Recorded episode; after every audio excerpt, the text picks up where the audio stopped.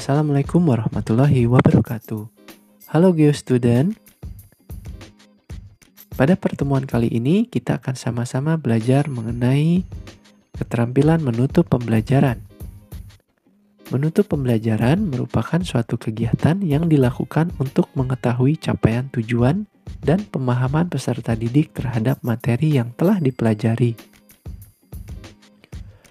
serta mengakhiri kegiatan pembelajaran menurut Mulyasa tahun 2013.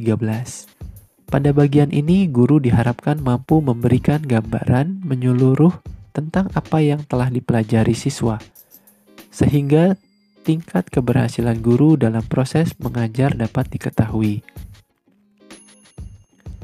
Kegiatan menutup pembelajaran dapat dilakukan dengan meminta siswa merangkum atau mengulas kembali apa yang telah dipelajari tidak hanya di akhir pembelajaran, tetapi kegiatan ini bisa dilakukan setelah tiap bagian materi selesai tersampaikan.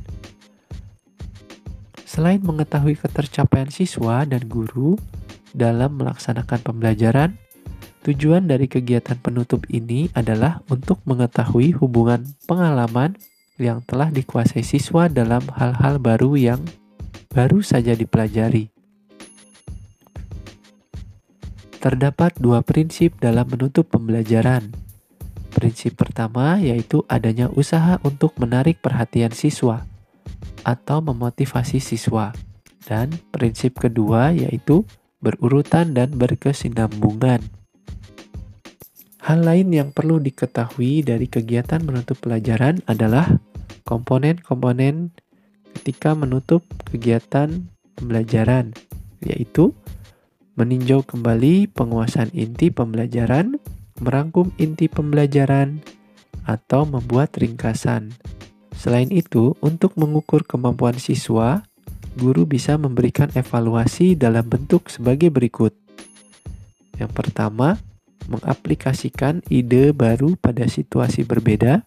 Yang kedua, mengekspresikan pendapat sendiri.